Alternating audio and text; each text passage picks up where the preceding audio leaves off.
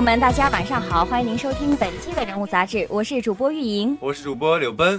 柳奔啊，你们体育课上有没有学习太极拳呢？当然了，为了学习太极拳，我可是绞尽脑汁呢。我也是啊，哎呦，现在就会起势和野马分鬃。但是呢，我的一个同学太极拳打得特别好，一问才知道，他是因为参加了辽宁大学的武术协会。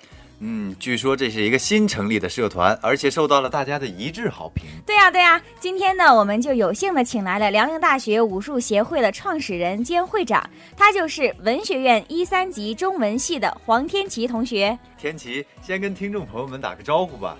啊，大家好，我是黄天琪，来自文学院一三级中文系。作为武术协会的创办者，你对武术一定是十分精通的。那能不能跟我们简单的分享一下你当初学习武术的原因和你学习武术的经历吧？嗯，可能每个男孩从小都有一个武侠梦吧。嗯，小时候就愿意自己乱比划。然后七年前初中的时候，身边很多小伙伴都在学跆拳道。嗯，但是我觉得要学就要学咱们中国自己的东西，于是就报了散打班。然后学的时间久了，了解到了真正的传统武术，然后就拜师学习了形意拳。然后一直在坚持练，到现在也收获了很多东西。天琪的这些经历听起来都十分的有意思啊！这一路走来，你与武术也结下了不解之缘。那对于你而言，武术又意味着什么呢？我想，武术对我来说意味着一种文化，一种精神。嗯，因为我们中国的武术呢，在它是在千百年传承发展过程中积淀下来的。嗯，武术让我形成了一种坚强忍耐的品质吧。嗯，然后能用。宽容乐观的态度去对待生活，嗯，也可以说武术对我来说意味着一种信仰。啊，看来武术对人的作用真是非同一般啊！听说啊，您刚入校不久的时候就成立了武术社团，那么是什么原因促使你下定这个决心创办武术协会呢？嗯，当时在报考辽大的时候，我提前进行了一些了解，嗯，发现辽大承办了全运会的武术套路比赛，感觉辽大的武术类社团发展。嗯，肯定是蓬勃发展的，我，心中充满了向往。但是报道之后发现我们学校还没有这类社团，于是就萌发了创办的念头。嗯，作为一名传统武术的修习者和传承者，我觉得有义务去发扬、去推广。嗯，我们是九月七号开学，九月十九号我们的社团就成立了。嗯，十月份就通过了社联的统一注册。的确，在你创办武术协会之前，学校里还真没有出现过关于武术的社团。那在创办的过程中和社团管理的过程中，一定遇到了很多的困难吧？在面对这些困难的时候，你又是怎样解决的呢？能跟大家谈一谈吗？呃，第一点就是因为我是大一过来，所以对学校的相关规章制度不太了解。嗯，但是后来经过多方面的咨询和了解吧。嗯，也了解了这些制度，然后顺利的提交了申请。呃，第二点就是宣传的问题，嗯，还是因为环境不熟悉，然后了解的宣传渠道少。嗯，我记得最开始就是我和我的三个室友，然后绷着一摞传单，嗯，在各个教学楼和寝室楼里张贴，然后基本上每回贴完之后，下课就会被大爷或者大妈撕掉。呃，第三点就是场地问题。我记得最开始我们是在食堂门口进行训练，嗯，当然这个效宣传效果也是非常好的，嗯，但是我们更加向往的是学校那个，啊，我们更加向往的是学校的专业场地，嗯，希望有一天学校能够解决。第四点就是教练的问题，嗯，在成立初期一直是我自己一个人在教，嗯，但是后来路过了一些高手。他们对我们进行了指导，并毅然的加入了我们的社团，成为了我们的顶梁柱。还要感谢我在，嗯，还有在双节棍联盟认识的各位朋友，呃，他们也利用他们的业余时间啊，来到我们学校，啊，对我们的会员进行免费的培训。在这里，想对校团委的老师们、社联的学长学姐们，嗯，大老远赶过来义务教学的教练们，一直以及。一直陪伴我的小伙伴们，特别是我们的指导教师宋瑞老师，诚挚的说一声谢谢。啊，我们真心的希望天琪所感谢的这些人能够听到我们的广播节目。那我们知道啊，新事物往往会有很多的新鲜活力。那么你觉得刚成立不久的舞协和学校旧有的其他社团相比有什么不同之处呢？呃，首先就是我们社团的活动比较多。因为武术这个东西多半在练。嗯，像我们每周有四天是常规训练，还有不定期的表演和讲座。再者就是我们的成员关系，嗯，相对来说比较平等，没有严格的管理层级，基本都是大家一起在努力的做一些事情。还有就是我们玩的应该是最多的了，经常在一起吃饭、唱歌、野外烧烤。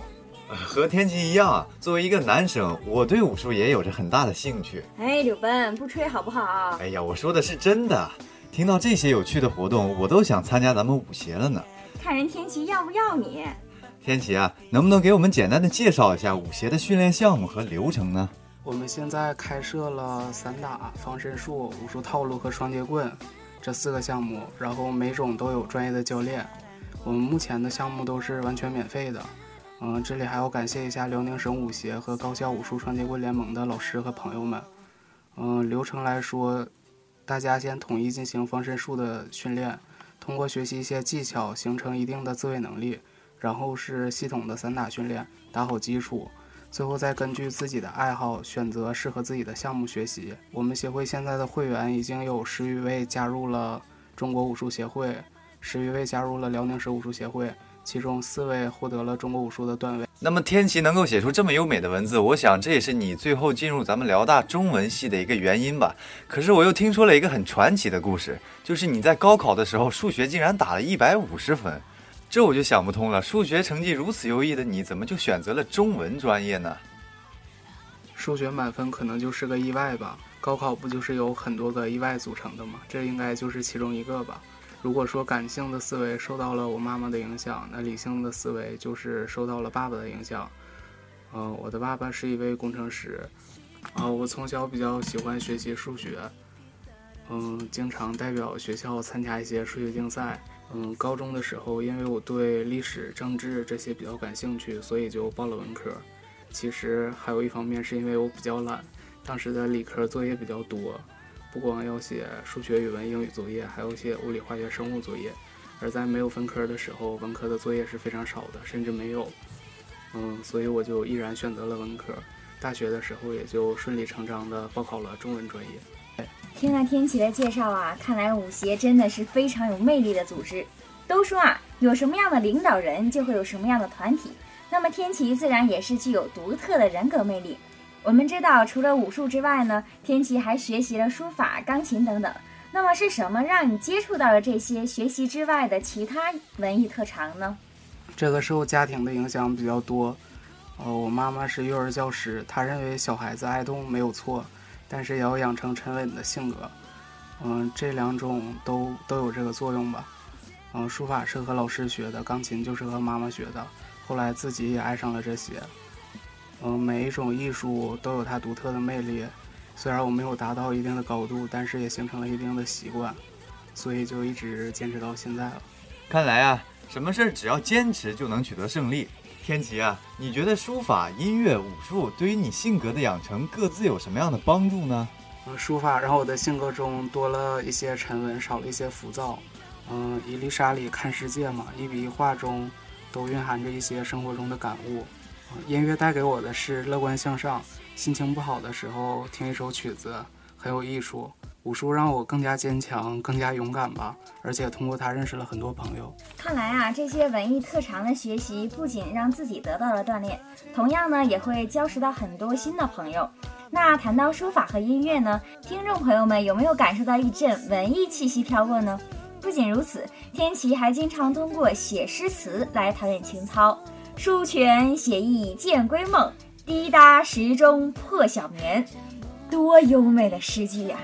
天琪，什么原因让你对诗词有一种独特的感慨呢？呃，说到诗词，不怕大家笑话，第一首诗就是写给同桌的。呃，同桌的你那个电影，大家都有体会。同桌男孩女孩？女孩。不可告人的秘密。当时就是读的背的多了，然后自己就尝试着写一写。我写的东西古体的比较多，喜欢古人那种凝练的句子，嗯，或者婉约，或者豪放，都记录着一种人生智慧。当然也受了妈妈的影响，她年轻的时候是个文艺青年，和朋友们办过杂志。看来一个文艺范儿真的是需要家庭的熏陶啊。天琪真的是多才多艺，样样精通啊！节目的最后呢，按照我们人物杂志的惯例，请天琪对喜欢武术和正在学习武术的同学们提一些意见和建议吧。啊，首先我想说的是，无论喜欢与否，大家都应该了解一下武术，它是中华民族千百年来锤炼出的精华。武术不是只能杀敌，也不是只能表演，它是一种文化，是一种艺术。啊，深度的了解之后，你会爱上它。嗯，对于正在学习的小伙伴们，我想说的是，你们选择了辽大武协，我们大家能克服那么多的困难，一直走到现在，非常不容易。希望我们都能有所收获，一直走下去，成为辽大的一道亮丽的风景。十年之后，我们再回来的时候，看到的一定是发展的更好的武术协会。